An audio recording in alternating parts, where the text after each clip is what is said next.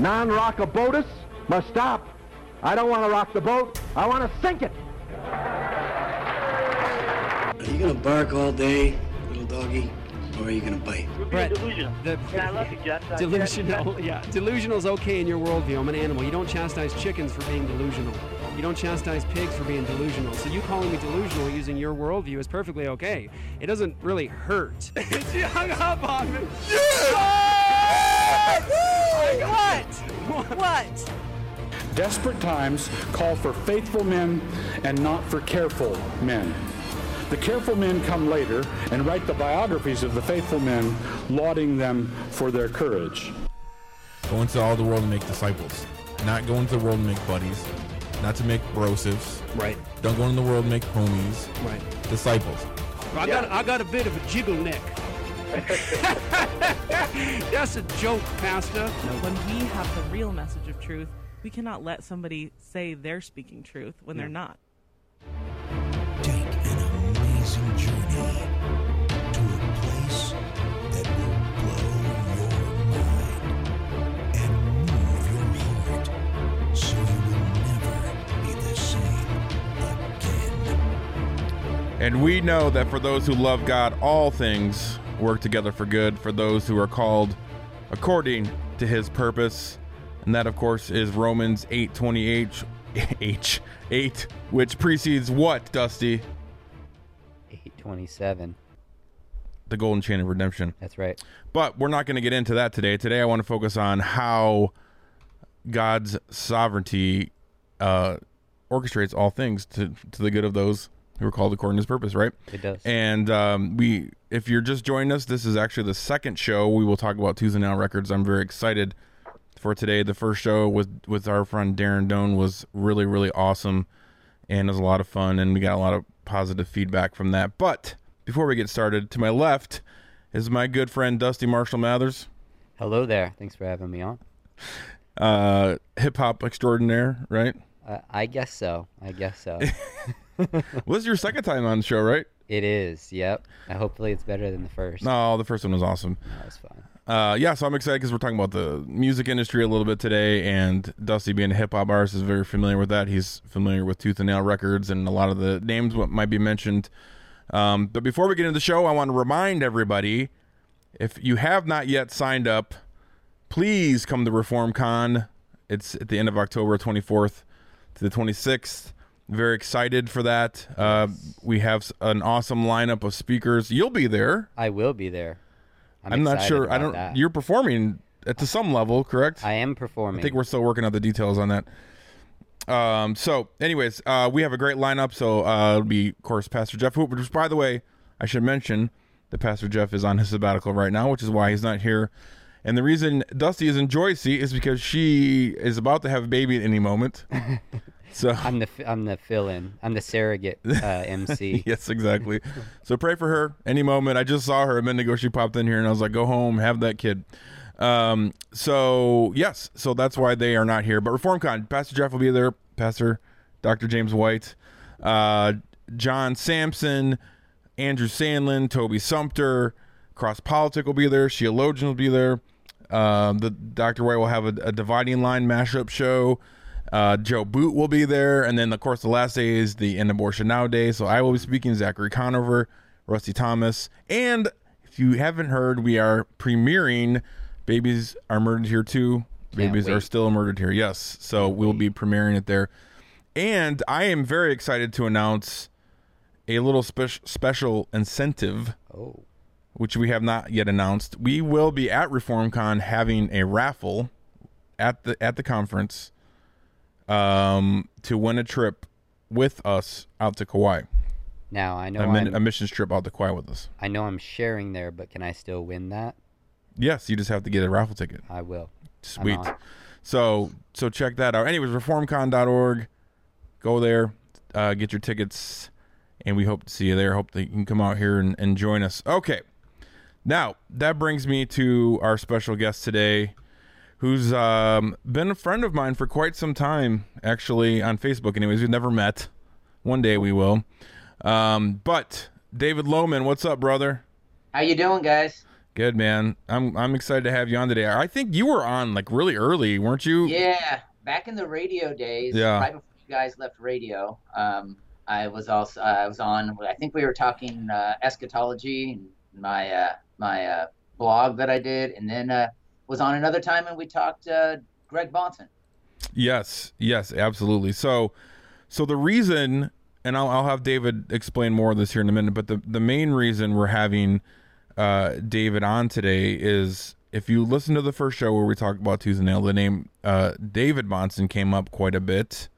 Um, and we also mentioned David Loman on that show, a brief mention. Um, and so uh, David is um, very good friends with, with David Bahnsen and was uh, with Tooth and Nail Records very early on. Um, and so, yeah, man, I'm gonna let you go. You you just tell us the history, your Yeah. your involvement, and we'll go from there. it's interesting that you brought up the providence of God in this discussion because it's uh, it's actually uh, pretty cool. And, and and one thing, real quick, if you ever do a like theology or a uh, reformed theology and Christian rock music, um, feel free to bring me out uh, to uh, to ReformCon uh, as a fun topic. But I Oh, think yeah, that that'd be awesome. You were talking about this uh, idea of providence, and, and it, it's interesting. And this is a little bit of a history, and I'll try and make it quick. But but before Tooth and Nail, there was Frontline Records, Mm. and Frontline um, was uh, the the came out of uh, Calvary Chapel, Costa Mesa. Sort of. There was a pastor. They used to do these Saturday night concerts all throughout the '70s with the early Jesus music bands, and the pastor who would speak was a guy named Jimmy Kempner, and then he left Calvary Chapel, Costa Mesa. And he uh, started doing these Christian music nights at Knott's Berry Farm called Frontline Nights Huh. and started noticing that like these bands like the Altar Boys and the Lifesavers and Undercover and Crumbacher were getting bigger crowds than some of the big bands like at that time Petra and Servant. Yeah. So he decides to start a record company called Frontline Records. And Frontline, um, we had Bloodgood, PID, you know, you know, just we were the edgy record company at the time. Uh, and I was working at a, a monstrous uh, Christian bookstore called Maranatha Village, which oddly enough was actually housed in the original church that Calvary Chapel Costa Mesa met in. And um, Frontline became its own distribution company, and we had John Gibson and Shout and and uh, uh, tons of hard bands like Mortification and Vengeance, and we were kind of the cutting edge. We were the the loud one. Yeah. We had a tough time getting the stuff into stores. Well, it kind of folded um, under its own weight after about three years. And my sales manager, Bill Conine, called a meeting for all the sales reps and said, We want to start a distribution company. We're going to continue to distribute Frontline, and we're going to pick up a whole bunch of other labels. And uh, we need to we need to hire a bunch of, of phone salespeople to help you guys out. Two of those people that were hired uh, over the next year or so were David Bahnsen and Brandon Ebel. Mhm. So when you talk about Providence, Yeah. uh, Frontline's existence really led to David Bahnsen and and Brandon Ebel meeting Yeah. and and becoming friends. And um, where Brandon then, uh, after a couple years, and maybe even a little less than that, I think it was like late '94, early '94, he started uh, Tooth and uh, he started Tooth and Nail. And we're at a sales conference. So imagine you have the sales conference. We know Brandon as this super young, really loud, upbeat, excitable kid comes in and he's not like with the sales force. and Bill Conine introduces him as the newest label called Tooth and Nail, and he was going to be uh, bringing us the first handful of releases for us to go to go out and sell. Hmm. And David Bahnsen was my phone rep uh, for some time, and uh, he and I used to just hang out together at all the sales conferences to get together. And I was a good um, kind of Southern Baptist Arminian uh, dispensationalist, and then I met David Bahnsen, and and he used to just uh, just destroy me theologically Wow. and pass me his dad's stuff. And and I became like a big fan of Greg Bahnsen. And you know would visit him at church, got to know him, had some exciting stuff, um, and it, it, it over time, the uh, my theology changed and and and such and became very reformed. But I came in through eschatology, not through uh, Yeah. through uh, soteriology. So I came in through this idea of eschatology uh, from a reform perspective and started looking for more things. And I started noticing that some of these bands, Supertones, Mhm. Plankeye, uh, some of the early bands, um, Stavesacre, and even the Crucified uh, were were very theologically conservative and was starting to show up um, in their music and reform hmm um, and it just be it kind of just went from there. And a lot of that, uh, I we obviously you can't avoid. Uh, David Bahnsen had had a lot to do with that. Sure. But but at that very first sales conference, he brings us this music that we thought we were pretty edgy. I mean, we had some grindcore and death metal bands and stuff, but we Nice. had no real hardcore music. And I think the first thing they played for us was this band called Focused Mm. um, in '94, like back in like it might have been the end of '93 when they first played it for us, and Yeah. it came out in in early '94, and it was hard and dark and scary, Yeah. and um, it was a whole new world. And we had to, as a bunch of salespeople, walk out into Christian bookstores and try to convince these people that Yeah. What they're listening to was uh, good for the Christian young people coming into their store. Yeah. you were the one putting And up. some- oh, you were Oh, the one ahead. putting up the signs that said, "If you like so and yeah, so." you, you know, admittedly, we were part of that, but a lot of that had to do with, you know what, we we had no way to really market the product, and we were doing that years before Tooth and Nail came along. Yeah. I mean, those those comparison charts, um, that was I remember seeing those back in '80 and '81 when there was pretty much only pretty much Petra and Resurrection Band were the only things that you could have on a list like Yeah. that yeah. because there just wasn't a whole lot of music at that point. And then as the 80s went on, significantly more music um, fell into it. And then when you know Tooth and Nail hit, along with a lot of the other bands and the other labels, we were, there was a label called Screaming Giant, and I know you're probably Yep. familiar with Oh, yeah. Five Minute Walk that gave Yep. us um, uh, Five Iron Frenzy. Yep. I had um I had um 710 split. I did a show at my gar- in my garage. They came and played. Yeah. Yeah. that was all part of that whole garage scene that these Yeah. guys literally would play in people's backyards. Yeah. Oh yeah, absolutely. Yeah. So before we get any further, I just want to say like um this is it's funny just I, I, if you did miss the first show, I was explaining how I basically was a tooth and nail kid. I th- I started getting into this music about 96 I think, which was 2 or 3 years after they started and um you know, I I think MXPX and like Supertones were like who I was first introduced to, and, and I grew up very, um, very legalistic, um, amazing Christian family, but legalistic, and and I remember like I remember like uh. Um, and this might be before even your your BC days, so you may not even know what I'm talking about. But For like, sure. but like like Twila Paris and Michael W. Smith and like Jars of Clay, like it was like a big Yep. deal for me to get to go to those shows, you know. And uh, so, anyways, I started getting to them. And but David, I, I, were, did you have did you have distribution in in like the Midwest at all? I think we had this. Yeah, so so so Frontline, uh, Frontline originally was with a really big company called the Benson Company, and the Okay. Benson Company was most known for uh, Carmen yeah, and Sandi Patty. Yeah. those were the two biggest artists on the Benson Company, and they also had DeGarmo and Key, which was a legit good rock band. Um, but uh, they were pretty much like uh, Twila Paris, "The Warrior is a Child." That was a Benson title. So all of a sudden, Frontline comes on to that. After a couple years, they decide to go out on their own, and we had distribution um, pretty much everywhere. But it wasn't easy. It was it was pretty hard to walk into. Uh, oh, if you shopped at a Christian bookstore in the late '80s, all through the middle '90s. Um, you met the owners of those stores because, for the most part, they were, you know, mom and pop shops. hmm Well, imagine walking into talking to mom and pop and saying, "I've got this new band called 90 Pound Wuss." That's what a Diamante or or Yeah. frontline uh, salesperson had to do, had Yeah. to deal with uh, when we walked into a store. Yeah. I mean, it was hard enough when you had something that was just like Starflyer was one of the first two or three albums that came out. Starflyer '59 Yeah. Silver, and the album cover was just silver. right. There was no Starflyer on it. There was no imaging. It was just a blank silver. And they followed that up with the album Gold, which was just blank gold. and then you had to try to explain to the 58 year old grand, semi grandmother that worked at the store Right. what shoegazer music is.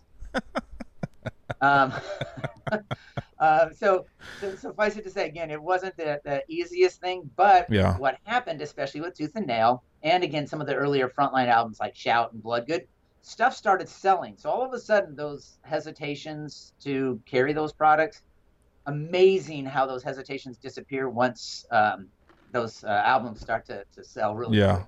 yeah. So I I probably owe you a th- a thank you and some gratitude because I remember. So my buddy, you know, introduced me, like I said, to MXPX, to Supertones, and then I went to the family. I think it was the family Christian store at that time. I think they later later changed their name to the family bookstore, maybe or something. But they took Christian out of the title, I think. But I remember going in there and and like going to that section, right, and seeing the music, and they used to have the CDs, and you could actually like sample. You could like Oh, pop yeah. a CD in and listen, and you know that's where I that's where I ran into Focal Point and Overcome. Oh, um, yeah. You know, and that was like That, that changed. hard. They were heavy. Oh yeah, and that and Those that changed big, my life. bands. Yeah, and I think unashamed. I got there like that. That changed my life, and I was like, "What is this?" And of course, both of the, all well, overcome and focal point have uh, connections with Ryan Clark and Solid State and Tooth and Nail now, but um and Demon Hunter, he's lead singer of Demon Hunter. But uh yeah, like that stuff changed my life. But it's because of guys like you.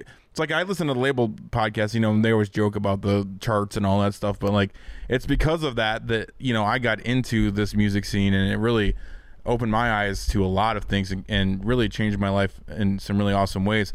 Um so it's Well, a, of, real quick though, one of the funny things about those charts yeah. is that when we when we did them for like tooth and nail oriented bands, it was really hard to find secular or mainstream bands Yes. that to, to, to do the comparison. So everything was Rage Against the Machine, Mm, like literally everything. yeah. I mean, it was just it was just one of those things that you know there just wasn't a lot of comparisons Yeah. because what Tooth and Nail was doing was really original. Yes, you're right. You're right. I mean, a lot of those bands that came up early on, uh, you know, I in many ways I think have, have led the way in the music industry, especially into like the metal and the hardcore scenes. And you're right. There wasn't even they were coming up the same time as the secular, all the underground secular bands. You know, so they. You're right. There wasn't anybody to compare them to. You know, if you like Korn, like that was probably Yeah, what it, you know. So when a band, for a Tooth and Nail band, goes out and sells like thirty or fifty thousand, people Yeah. go, "Oh, that's not that many records." But in that genre of style in mainstream, they're not selling a whole lot more than fifty or sixty thousand Right. of those albums. Some of those ones that are comparable to Focused, um, or, or to the Blamed, or some of the other ones that you mentioned. Yeah. It's not a large popular style of music. So the, the metal we didn't we couldn't keep up with some of the grindcore death metal. Sure. We weren't selling, you know, no one's selling Metallica numbers, but for the underground, really darker style of music, Yeah. they actually they were pretty competitive in terms of what everybody else was selling. Yeah, that's so awesome. Um, and so I, if you again, if you missed the the first episode we did, um, one of the things that's been so cool to me in this whole process of exploring this whole story really is just how. So we had Darren on, and you know, ultimately he came to Christ because of Brandon Ebel, and then immediately got discipled by David Bahnsen. So he immediately was th- a th- theonomist, post mill, um, he reformed all immediately, um, and um, and he probably was getting he probably was getting discipled about well a little bit after you maybe, David. But uh, so that was one end, and we just talked about how you know his what he does with the camera has really influenced us, and then I shared the story of how ultimately I became presuppositional because of Matt Morginsky from the Supertones um, directly taught that to me. And um, you know so it's just it's just cool to see all this is come together. And then um, so that's kind of what's spurned this conversation. Um, so so yeah David you so, go, so go can you honestly, so you can just kind of say that your musical tree goes back to Brandon Ebel, but your theological tree goes back to David Bahnsen. absolutely uh, in terms of those influences, and yet Yeah. they don't meet if Frontline doesn't fold right and Diamante comes out of the ashes of Frontline, and we start hiring all these phone reps. right absolutely yeah So it's it, it pretty exciting. Yeah, it's it's totally amazing. And I actually, without getting us too far off track, I, I wanted to make sure I mentioned this. Um, I've been thinking a lot this week. I was talking to Jerry um, from from Cultish, Jeremiah Roberts, this week, and we were talking about the law of God, and obviously how that again goes right back to to David and to and his dad Greg, and uh, theonomy and all that. And I really haven't been a theonomist that long, like maybe six years. Like we started Apologia Radio, and I didn't know what theonomy was. And so as we started Apologia Radio, we I really was kind of learning about God's law and all that then. Um, but my point I'm getting at is is it's it's really amazing again talking about God's sovereignty. Um, I think God was preparing us back then and getting us ready because every like literally every discussion that we have now whether it's with the Colts, whether it's with the social justice movement, you name it, every discussion somehow is coming back to the law of God, and it's uh, your view on how you on how you look at God's law, and and so it's just really it's I'm excited just thinking about that, just how God's been preparing us, and like we have the answers. A lot of people don't have those answers right now because they they don't have a high view of God's law, and and they're not using that objective standard to answer questions and um, I feel like we can answer any question because we have that standard. and it's why you know without running too much into politics since it's outside of the, Yeah. the purview of this show it is why when you watch what's going to happen tonight on whatever station is carrying the debate there's just going to be no real answers to anything Yeah, uh, the answers and and then the next day whatever they said tonight tomorrow they're going to backtrack and reverse on it Right. when you don't have a standard you're going to end up with what we're currently dealing with right. Absolutely. Um, well, hey, so David, we're we're gonna go to break in about eight minutes. So what's you had like a bunch of stories you listed. So give me give me another story you want to share before we go to So- break. some of these stories I won't say the actual name of the band, Okay. but um, it'll be pretty easy for most people to kind of figure out. But I was sitting up um, at a sales conference. We were in, I think, Nashville or whatever, and there was a band, and we were talking about their next album, which is actually my favorite album from this particular band. And it, they were saying, "Oh yeah, the album's going to be called," and they gave me the name of the album. And I said, "Oh my gosh, that's really for this band. That's kind of really forward in the." You know, being very Christian sounding, and it was a band that kind of you wouldn't think of necessarily wanting to fit into that niche or whatever. Yeah. And then I looked down and um, and I saw that they were having some uh, Newcastle Brown Ale, Uh-huh. and it was the uh, slogan on the beer bottle, and Oh. uh, which later ends up um, being being the name of the album. So it, it's just you know, and I don't know if they if they were inspired by it or if it was just one of those things that it just happened to be a coincidence. But I I laugh every single time I I, I see that in a in a store. Um, That's funny. yeah, just you know, and it's just and it's just kind of the stuff that only Tooth and Nail would do that. Yeah. Um, Right. the band 90 Pound Wuss. Yeah. This is my one great, and I've actually gone back and repented of this. um, but this this actually happened. Walked into a Christian bookstore, and they said, "There's no way in the world I'm carrying a band called 90 Pound Wuss in my store." And I said, "Well, you got to understand. You see." Someone yelled out from the crowd one day at a show that Jesus was nothing but a 90 pound wuss. Mm. so they were inspired. You know, it was just the seat of my pants. I had to make something up to get the album into the store. Um, later went back to the store and apologized. But the funny thing was, is at the next sales conference, people came up and said, "Hey, did you ever hear?" So I guess it spread Oh my because goodness. the other sales reps all around the country heard that exact same story. That's hilarious. And I, I felt super bad, but it's like, man, I was just desperate to get that thing uh, that thing in. Uh, but my favorite story, actually, uh, one of the neatest thing that happened is I was at there was a thing called Tom Fest. Um, Yeah. Great, by the way, there was a great band called Sometime Sunday that put out a couple albums on Tooth and Nail. Mm. And lead singer Sometime Sunday put on this festival here in the Pacific Northwest um, called uh, Tom Fest. And I think it went for like 11, 13 years or Yeah. whatever. And the first year was in Stevenson County Fairgrounds, right in the- a lake. And, and it was like every Tooth and Nail band, every five minute walk band. It was just this killer lineup of people. And uh, MXPX was there, and they had just kind of started. Uh, maybe the second album, Teenage Politics, was about to come out and I think the mom of one of the guys, I don't know if it's Mike's mom or whatever, was kind of road managing or managing them.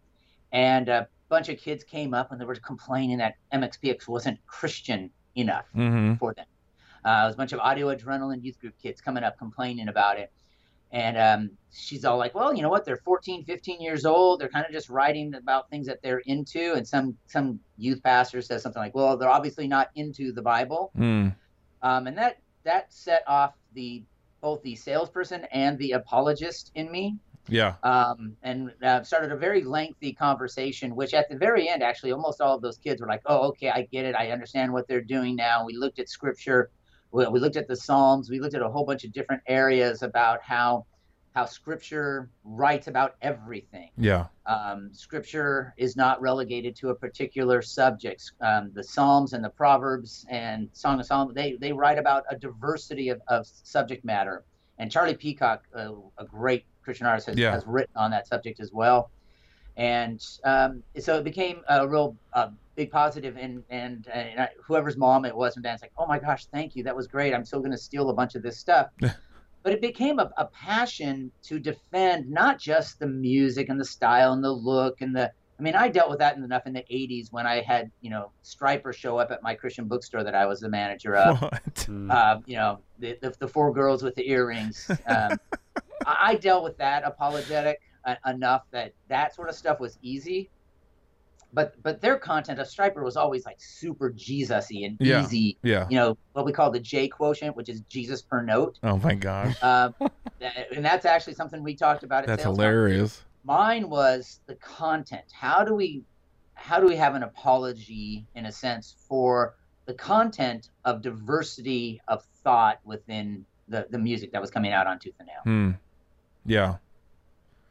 Yeah, that's good because I know I listened to Label. Even Brandon talks about how, like, he didn't start Tooth and Nail for it to be a Christian label, and he had bands on there at least with, with at least with members that weren't Christians, you know. And I remember, man, this gets into a whole nother discussion that we probably won't have time for today, but I can remember like because coming up as like a tooth and nail kid, just like if there wasn't, I was one of those kids that was like, you know, if they weren't talking about Jesus every show, I was mad at them. You know what I mean? Yep. And and uh, it's like, but I had no idea really what was going on. Um, and, you know, and I can remember even like seeing bands that have like they were drinking beer, and I was like, what is their problem? You know, like this was before I was reformed. Uh, so uh you know but just yeah i was like one of those one of those youth group kids that loved the music but was super judgy of of the of the bands themselves and how they Yeah, and, acted and tr- stuff and trust me, I got to know quite a few of them. You didn't want them to talk about Jesus on the stage. some them. Um, do do we have like one minute to share a yes story? go for it Okay, this is one of my favorite stories, and it's actually a little bit before this. And this has a conversation that's uh, the Christian artist Steve Camp had with Carmen. okay Um, and Carmen actually covered se- several of Carmen's biggest uh, hits were actually Steve Camp songs. really Uh, like "You Cover Me," it's, a- it's actually a beautiful song. Like, it's a great song, and that's actually a Steve Camp song that Carmen covered. And uh, Carmen said, you know, to, to Steve one day, he goes, you know, if you would just stop it with all this theology, you would sell a whole lot more records. And and and Steve Camp's response was like, I'm glad you stopped it with theology. Um, because Carmen is was at that time very word of faith and Yeah, just horrific theology Yeah. within his, his worldview. And so Steve Camp's retort was like perfectly spot on. And getting back to the tooth and nail, there were just some people you, you were probably better off Hmm. if they didn't speak from the stage. Yeah. You wouldn't know because a lot of them were just immature. Not of that they didn't Oh, love sure. Jesus, but man, they just weren't there. It's like, hey, I got saved six weeks ago, started a Christian band, yeah sort of thing. You don't; those people, I don't necessarily need them talking to my youth group Right. about the gospel. Well, plus you think about, you know, you see a lot of bands now that maybe have been around for a while, and then you see them, you know, renouncing Christ. And I think of, Yeah. you know, Aaron Gillespie and Spencer from Underoath, which destroyed my heart when I heard that. But um, I've Well, Der- I mean, Derek Webb is, I think, one of the biggest Oh, yeah. ones. Oh, fact, yeah. The mainstream CCM. absolutely, absolutely, and um, and so like, but you think about it, really, this this uh thing that's plaguing our church and our culture is with teens. You know, they grow up thinking they're Christian, and then they graduate high school, and real life hits them, or they go to college, and all of a sudden they're not Christians anymore. And you know, there's a lot of reasons we can get into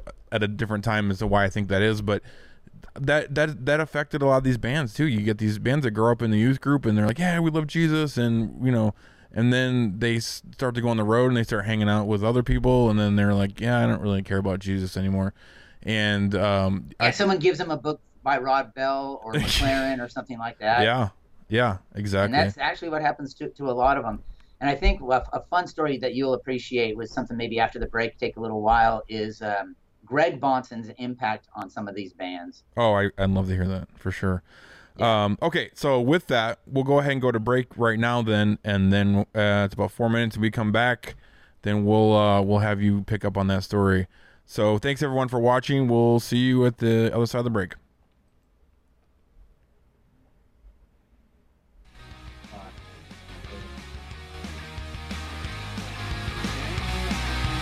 All right. Welcome back to Apologia Radio. It feels good to play some some punk Music on beats here. on here. Yeah, I love brings me back back to the day.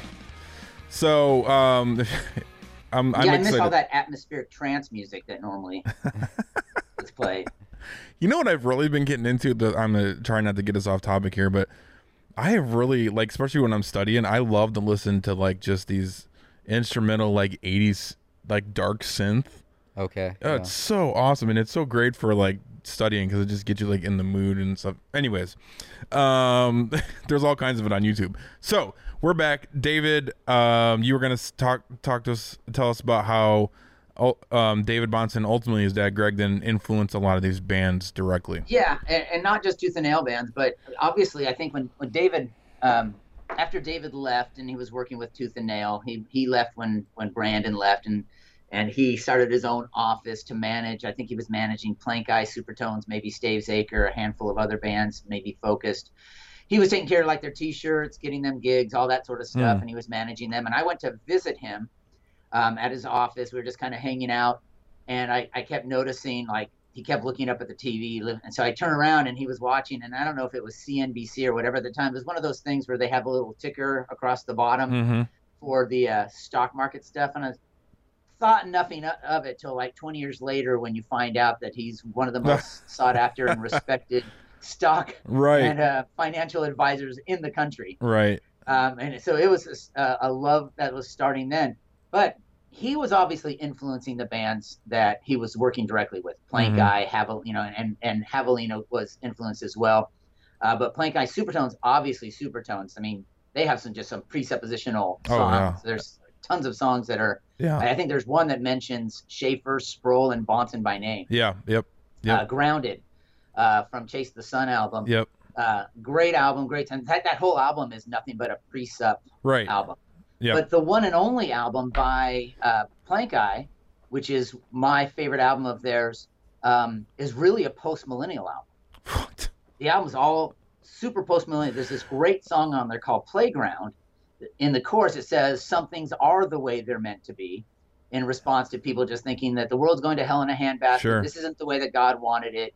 And the response from them is, Oh, no, some, hey, things are the way they're supposed to be and he says there's a line in that song about how you think you're leaving and the, the chorus in the back or the guys in the back scream no 500000 What?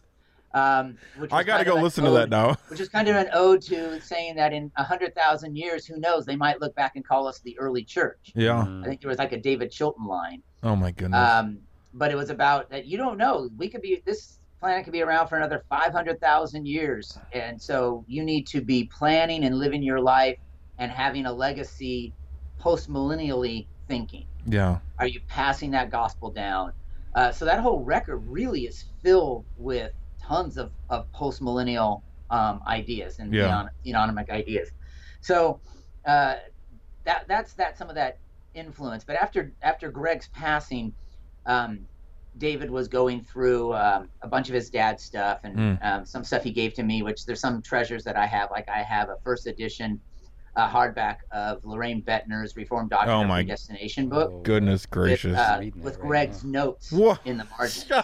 Dude, that's Um, like I that's have- that's I one of my children- favorite books. Period. Not just It's- Reformed, it's but period. incredible. Yeah. Um, I have Chilton's book, his commentary on Revelation, and where and and with Bahnsen's notes where he's agreeing or disagreeing in certain Oh, areas. Um, so I have several of, of Greg's books that that David gave me. But the other thing he gave me was just stacks and stacks of the uh, gateway drug to Bahnsen, which is the Gordon Stein Yep. Greg Bahnsen debate. Yep. Um, that's where you start everyone. Hmm and he just gave me a bunch of those and so every time i would go and hang out with a band i would just slip them hey you should hear this debate it's great um, one of those groups was caedmon's call Hmm. uh, which later when you listen to the album For- 40 acres it's just one of the most presuppositional and um, you're right. calvinistic albums out You're there. right. I didn't even. Oh man, I didn't know that that was the influence on that. That's incredible. Yeah. Um, the very first time we had a sales conference with Five Minute Walk, I gave them a cop. I gave uh, Reese Roper Yeah. from uh, um, Five Iron Frenzy a copy of that. Um, so I would just, you know, I, I treated it like a track to guys Yeah. that I kind of dig their music, wanted them to be introduced to Reformed theology. I would just give them Bahnsen tapes that David had, had passed along. Man, that's incredible. Um, so there's a bunch of bands out there that have been influenced and influencing others that really don't maybe not even know that a lot of their stuff goes back to to Greg Bahnsen. Yeah, man, that's so amazing. I before before we switch topics here for a minute, I just there's been a lot of I've heard this several times recently. I I've heard it from Darren the most, I think, um, and I think we the last show, I think maybe even Jerry said it, but like it's it's I feel like we're we're like the the punk rock when it comes to like theology right now. Like I've been hearing that a lot, and it's like man, it makes sense because we're like not afraid to get our hands dirty. We're like you know like the grungy like let's just let's just work hard We're in the middle of things all the time. yeah, exactly. Yeah, that's a good way to put it. So it's just cool, like just to think again about God's sovereignty and how a lot of these bands are in have influenced um, guys like myself and uh, like Apologia Studios without us even realizing it, you know. And uh, so that's exciting. But Yeah, and you you know there's a kid out there Yeah. that was that owned Chase the Sun because he's a Supertones fan and wondered Yeah. who in the world is this Shogun Bahnsen right, yeah, and Googled and found out and got into. I guarantee that that's there's a ton of stories behind that. Yeah. Oh, I'm sure there's. Yeah. Yeah. You're exactly right. Again, it's one of those things that probably, you know, this side of heaven, this side of eternity, we'll we'll never know. But one day, you know, it'll be like, oh, and here's your legacy in from just this album. You know. Um. So, um, I wanted to s- stay in the same overall topic, but kind of switch here a little bit. And so we were talking. Um, there was, uh, I think it was two or three episodes ago, the Label podcast did. And again, if you haven't seen that, if you're into the underground music scene, you got to go check out this podcast. It's incredible. Um, but uh, they did one with with KJ52, and so that's I was talking to Dusty this week, which is why one of the reasons I wanted wanted to make sure he was on. And he's like, "Oh yeah, I know KJ52." And so there was the story is with Tooth and Nail. They actually started um, uh, some. Well, they, I think David, you correct me if I'm wrong, but I believe they started with Uprok, and then and then they had KJ52, and they ended up starting BEC, which is like their CCM, contemporary Christian music label, and, and like he he was on there, and I think Supertones went to BEC too as well. Yeah, a lot of the bands that were were um, more commercially successful Yeah. were kind of funneled over there, and a lot of that had to do with they, that Brandon that uh, Diamante had a distribution deal with Tooth and Nail. Okay. Uh, but Brandon wanted to take a lot of his potentially bigger bands to um, another company, to EMI. And so he put them on BEC. So Plankeye moved over, Supertones moved over, uh, Jeremy Camp released the first album immediately, Okay. and then immediately got moved over to BEC. And so that's kind of the larger distribution company ended up with the best selling of, uh, of Gotcha. the Tooth and Nail bands. Gotcha. So so Dusty was you were uh you were in the hip hop music industry, if you will, before coming to Christ. And so I just want to hear how all this kind of ties in with you personally w- with your involvement in the music industry and again with God's sovereignty and all that. So Yeah, I was, uh, you know, I was getting sober. That's first I got. I was getting sober in Las Vegas, and I was at my desk, and I, you know, I've been involved in secular hip hop for a while, and then someone came to my desk one day and knew that, uh, you know, I was trying to get my life together and, Yeah. uh, going to church and stuff, and he came down and he set a CD on um, on my desk, and it was uh, Lecrae Church Clothes Okay. album and you know I, i'd always just listened to like the worst of the worst hip-hop leading Yeah. up to that point but um, you know tying in you know Lec- i was kind of introduced to lecrae's music and then the truth and uh, kj52 is, is his stuff is um, is stuff that i'm not a big fan of kj but you know i enjoy i enjoy his backstory and he's really fun i've met him a Mm. few times and done events with him Right he's a fun guy but you know tying into the story what you guys were talking about earlier of, about how you don't want some of those artists Yeah. talking about theology Yeah. with their audience how that's better you know that that's still the argument today in like christian hip hop transferred over it's like well if you're not saying jesus over and over again you can't technically be labeled as a christian Mhm. artist and that's created this thing where Christian artists, and we talked about people saying I don't, I don't believe or Yeah. going apostate is they sometimes blame it on the fans because they're like, well, they're calling out every single thing that I do in my life and saying that I'm not Christian Yeah. enough, and it ends up pushing Yep. them away. That's what know. happened with Underoath. Yep. Yeah, They, yeah. That's exactly what they said. Yeah. Yep. So it's it's just uh, it's interesting to see how that argument continues to go on and continues to, you know, make artists um, want to not even be involved in Yeah. the say, having the Christian label. Yeah. If that makes sense. hmm Yeah, I mean Jay Jay Givens. I'm thinking of hip hop. You know Jay. Yep. We've talked about this. That was something that crushed me too because I love Jay's music and he was on Humble Beast and you know was about two was a year and a half ago maybe or so. Yeah. He announced that he was no longer a Christian and that he was homosexual and that he was, you know, have a meth addiction, I believe, right? And Yeah. and now he has AIDS, right? Yeah, it's Yeah, just it's I crazy. I don't know though. I, I don't think he would say that he's not a Christian anymore. Oh, okay. But um, but that's you know another conversation. That's another conversation, right? But then on the flip side, we talked about in the break, like you got someone like Chance the Rapper, who, you know, is who is super mainstream, and you know, if if he wouldn't said I love Jesus, you wouldn't have any idea that he loves Christ, Right. You know, but then Right. and then he comes on and says, oh yeah, I love Christ, and he, he talks about how he's, I believe he says he's a Christian, right? And Yeah. but then you know, you hear his lyrics and you hear some of the stuff he says, and it's like, whoa, whoa, whoa, whoa, time out, Like, Yeah. what's going on here? And you know, I've I've heard the the conversation about it with artists. They say they you know talk about Chance just being someone who talks about his life at that moment. And I know there's a lot of bands that are like that as well, where they just they talk about their life and what's going on at that moment. At one time, there was a lot of drug stuff going on for Chance, and then there was a transitional period, and now you know he's it, it's getting softer, and it seems to be getting softer and softer. But you know that is the question: is like, do you want some of these guys really being the ones who like raise up a generation Yeah. of younger Christians and talking about their Right. theology, or right know, right absolutely so david you were saying um you were saying you you had an early on christian hip-hop Yeah, I don't know. I, I, label we or were, group We were one of the first labels. This is back at the frontline days, and we had PID, which was Preachers in Disguise, and they were kind of a, a old school '80s rap. But in terms of the first true legitimate gangsta style rap, West Coast rap, was a group called the Gospel Gangstas. yes, I know. the And uh, that first album is l- still one of the truly great Christian rap albums, truly great rap albums. It's a brilliant. I think there's like 17 songs. The thing goes on for like 84 minutes. It's, it's really a long album. wow. And we were just happy that that thing came out in this the era of CDs, because uh, it and but it was incredible. But uh, imagine walking into a Christian bookstore in that era and that time and saying, Yeah. "Yeah, there's a few N words on this album." uh, yeah. Um, so I mean, it was it was legit. It was heavy, but um, and if if if, if you know if if you know anything about that album, it's worth owning. It's worth tracking down. It's still a great album. i have to go check it out too I want to know is- what that sales pitch was like. Seriously, especially I know what those guys was- look like too. So here's the thing. This is uh one of our little little uh, unknown stories of back in the frontline days. We sold a compilation in of different rap artists that had PID and uh, D Boy, who was actually murdered. oh wow. Um, really great guy though. His mom was Rosie from The Cross and the Switchblade, like was the real Rosie. Hmm. Um, interesting from the story of the Cross and the, uh, the very popular movie and book. Um, D Boy was was murdered after his second album.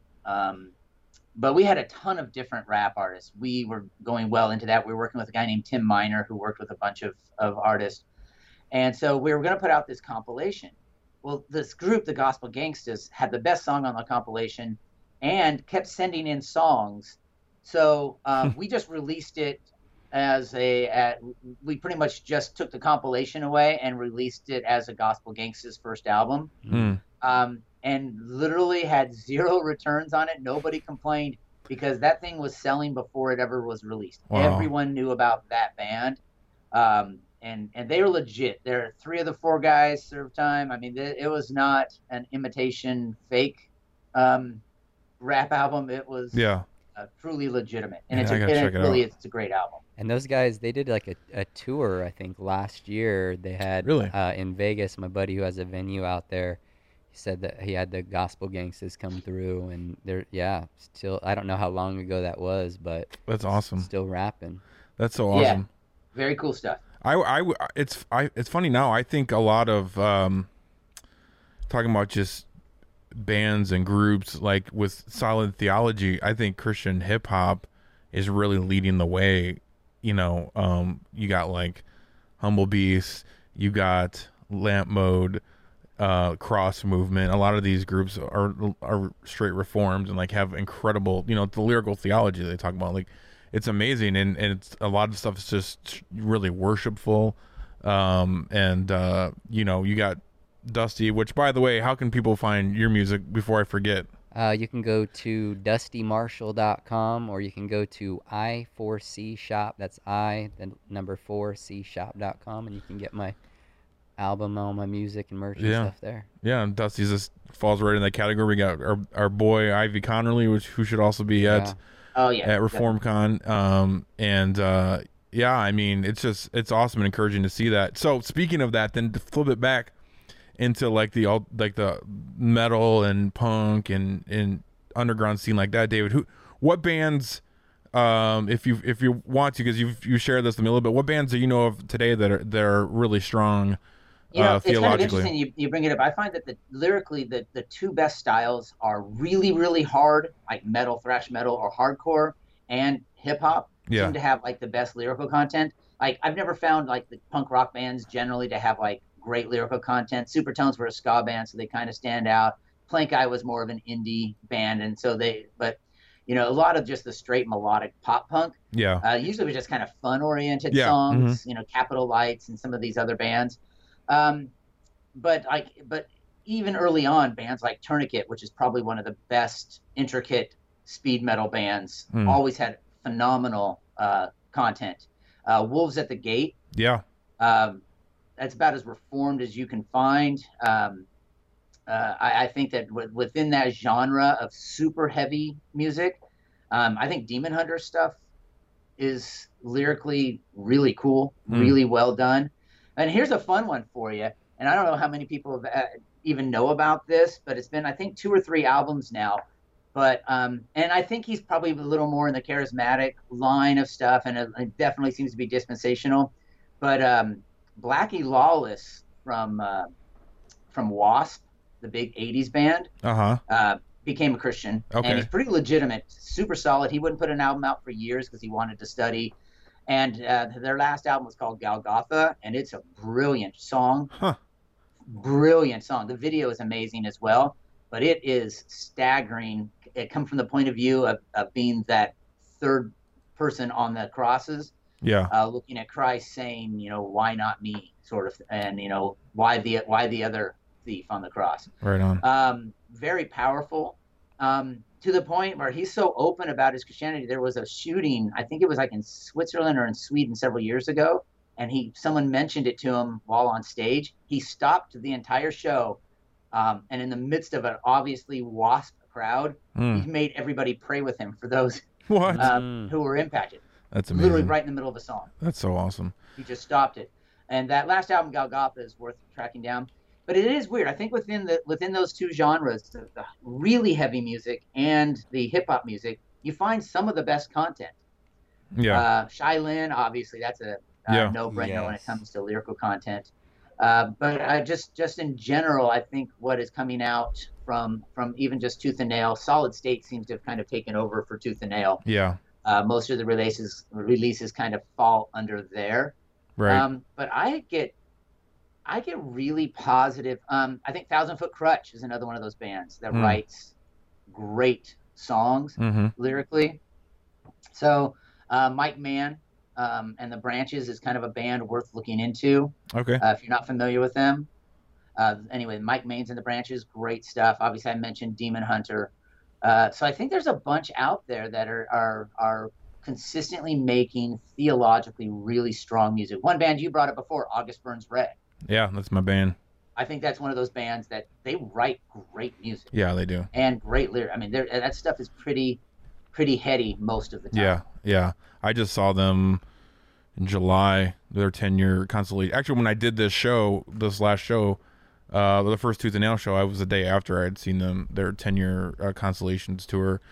Uh, it was it was incredible. The but the best light show by far I've ever seen at a metal show. Oh, Um, let, let me sorry. Let me bring up one more band Yeah. worth checking out. It's not Tooth and Nail. There's a group um, called the um, the Autumn the Autumn Film. Just Hmm. a little indie band, female lead vocalist, great. But they also have a side project called Page CXVI, yes, and yes, it is those modern reworking of Yeah, hymns that uh-huh. are staggeringly good. Yes. Uh, one of my uh, good friends here at, at Apologia, one of our deacons, Gabe Johnson. Here you go, Gabe. Just a shout out. He loves them. It's like his favorite band. Um, yeah. No, right on, man. I'm actually going. this might this might th- make some people mad. I'm, I'm planning on going to see As I Lay Dying here in November, which I'm very excited for. Uh, talk about a talk about a band that's been up up and down. You know, are you Christian? Or are you not Christian? What's going on with you? And uh, jail time and all the rest. But I'm excited to see them, and I'm excited they're producing some some music again that they've reconciled. So, um, Dusty, what Christian artists have influenced you in your style and your music? The rep is a big uh, influence. He's actually originally from Phoenix. He lives in Vegas now, but uh, just his transparency and his music, like I, you know, coming from a background in addiction and, and stuff like that, just uh, in my music, I really like to put out a lot of, you know, very transparent uh, top on, talk on a lot of deep topics. And he was someone when I first started listening to. Uh, to hip hop, I was I was like, man, you know, or Christian hip hop. He was one of those guys where I was like, man, this guy shies away from nothing. Like Yeah. he's talking about like just really dark uh, things that go on whether you're you're Christian or not, and he's not afraid to tackle it from a Christian Yeah. perspective. He's not just putting out music that's Yeah. feel good. Yeah. You know, so he he was a big one, and I actually when I lived out in Vegas, we got to hang out some and. Right on, man. That's Yeah. awesome. Sorry, I David just texted me said he's got to go. So Okay, okay. hey, brother, thanks so much for being on, man. This is this has been awesome. It's a blessing, and I hope to be able to do more on this conversation with you in the future. I'd love it. All right, brother. Thanks so much. All right, talk to you guys soon. All right, later. Sorry, you can continue. I didn't want to cut you off. Yeah, no, just uh, listening to his music, you know, um, a lot. He's he's very lyrical, and I came up in an underground scene, Yeah. you know, of hip hop, and um, I was always I've always been into dark music, whether it's Christian or not. When I say dark, I mean you know talking about things that people probably wouldn't talk about normally in normal conversations. Yeah. and you know. Talk, like like for instance what we talk about with abortion and the Yes. album that I put out talking about an area of abortion, you know, or porn addiction, or just all the things that uh, you know seem taboo somewhat in society. He was talking about it from a Christian perspective, Yeah. so I really respected that. Right on. I, I think we talked about that the last show you were on. Just I, that's one thing I love about the guys like you and Ivy and just some, just some of these, and even like Seven. You know, and Yeah. Hog, we didn't talk about Hog Mob, but like they talk about Raw.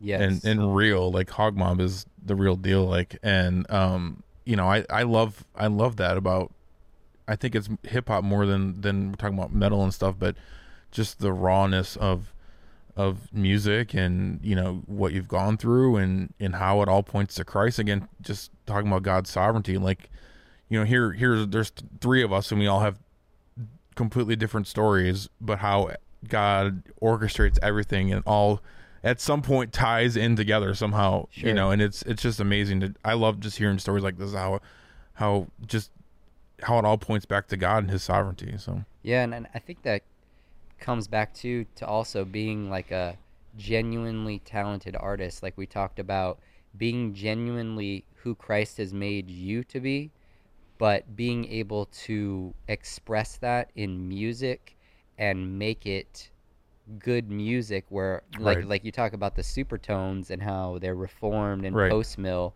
and being able to express that but make the music really interesting and like a lot of people Yeah. can rally around it Yeah. there's like an art form in that too Right. because you can be really genuine but make music that people are just kind of like okay that's Yeah. cool but Right. if you can make it very relatable and and catchy but have that same deep message in it well then that's a real genuine Yeah. art right there. No, you you nailed it. I think this is something we talk about a lot. Is just making art, and then and specifically we're talking about music here, to the glory of God, right? And so, I don't want to harp on this, but you know, a, a lot of the issues we have with like mainstream Christian media is that there's good, there might be there might be good theology and might have good lyrics, but the music's terrible Right. and and so you're right like like i'm thinking you mentioned like the supertone someone who had an incredible theology and at the time i didn't even realize when i was listening to him i didn't even realize how solid the theology was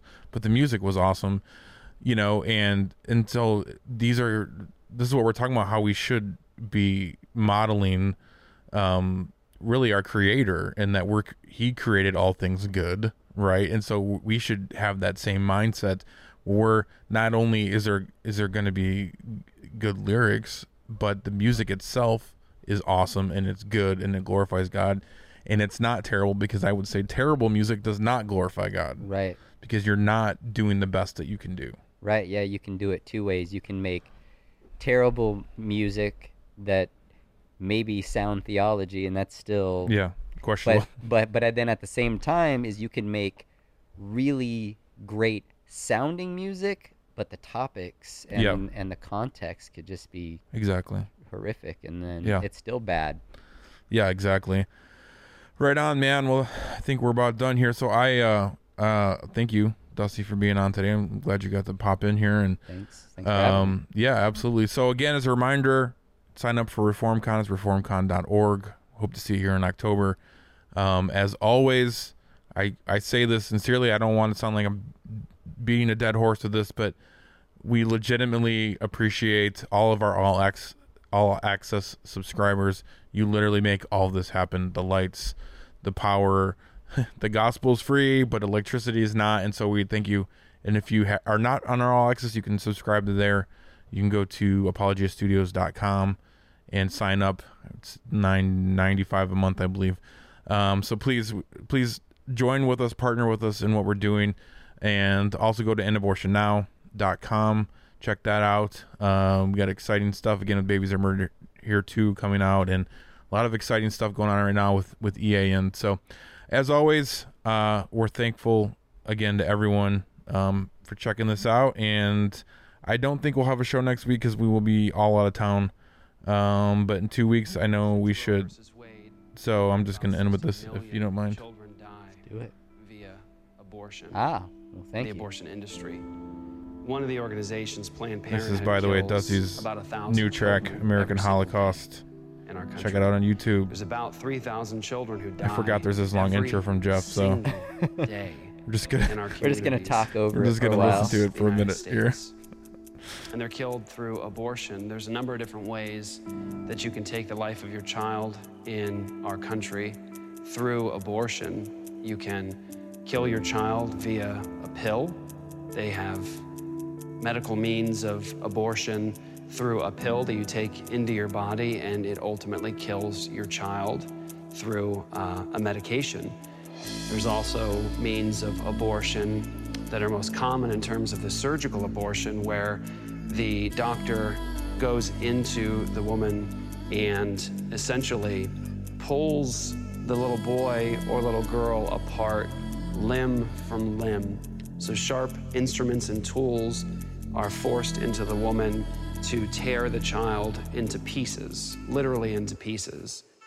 There's blood on our hands, on our hands, on our hands. They're murdered on our watch, in our city, in our land. At the point of conception, DNA is in their strand. But we kill them anyway, trade our children for our plan. It's sad to see these dads who refuse to be a man. We'll kill their own son, what was done to son of man. I'm mad at the womb, but I'm feeling like a hypocrite. In my past, I was militant. Apart from God, I'd kill my kid. We're living in his wrath. A righteous God rightly judging us. Suppressed and rejected in the self-inflict genocide. I search inside the scriptures for the answers to the reason why the wickedness within our heart, the root of where the sin lies. Die to self, lose your life.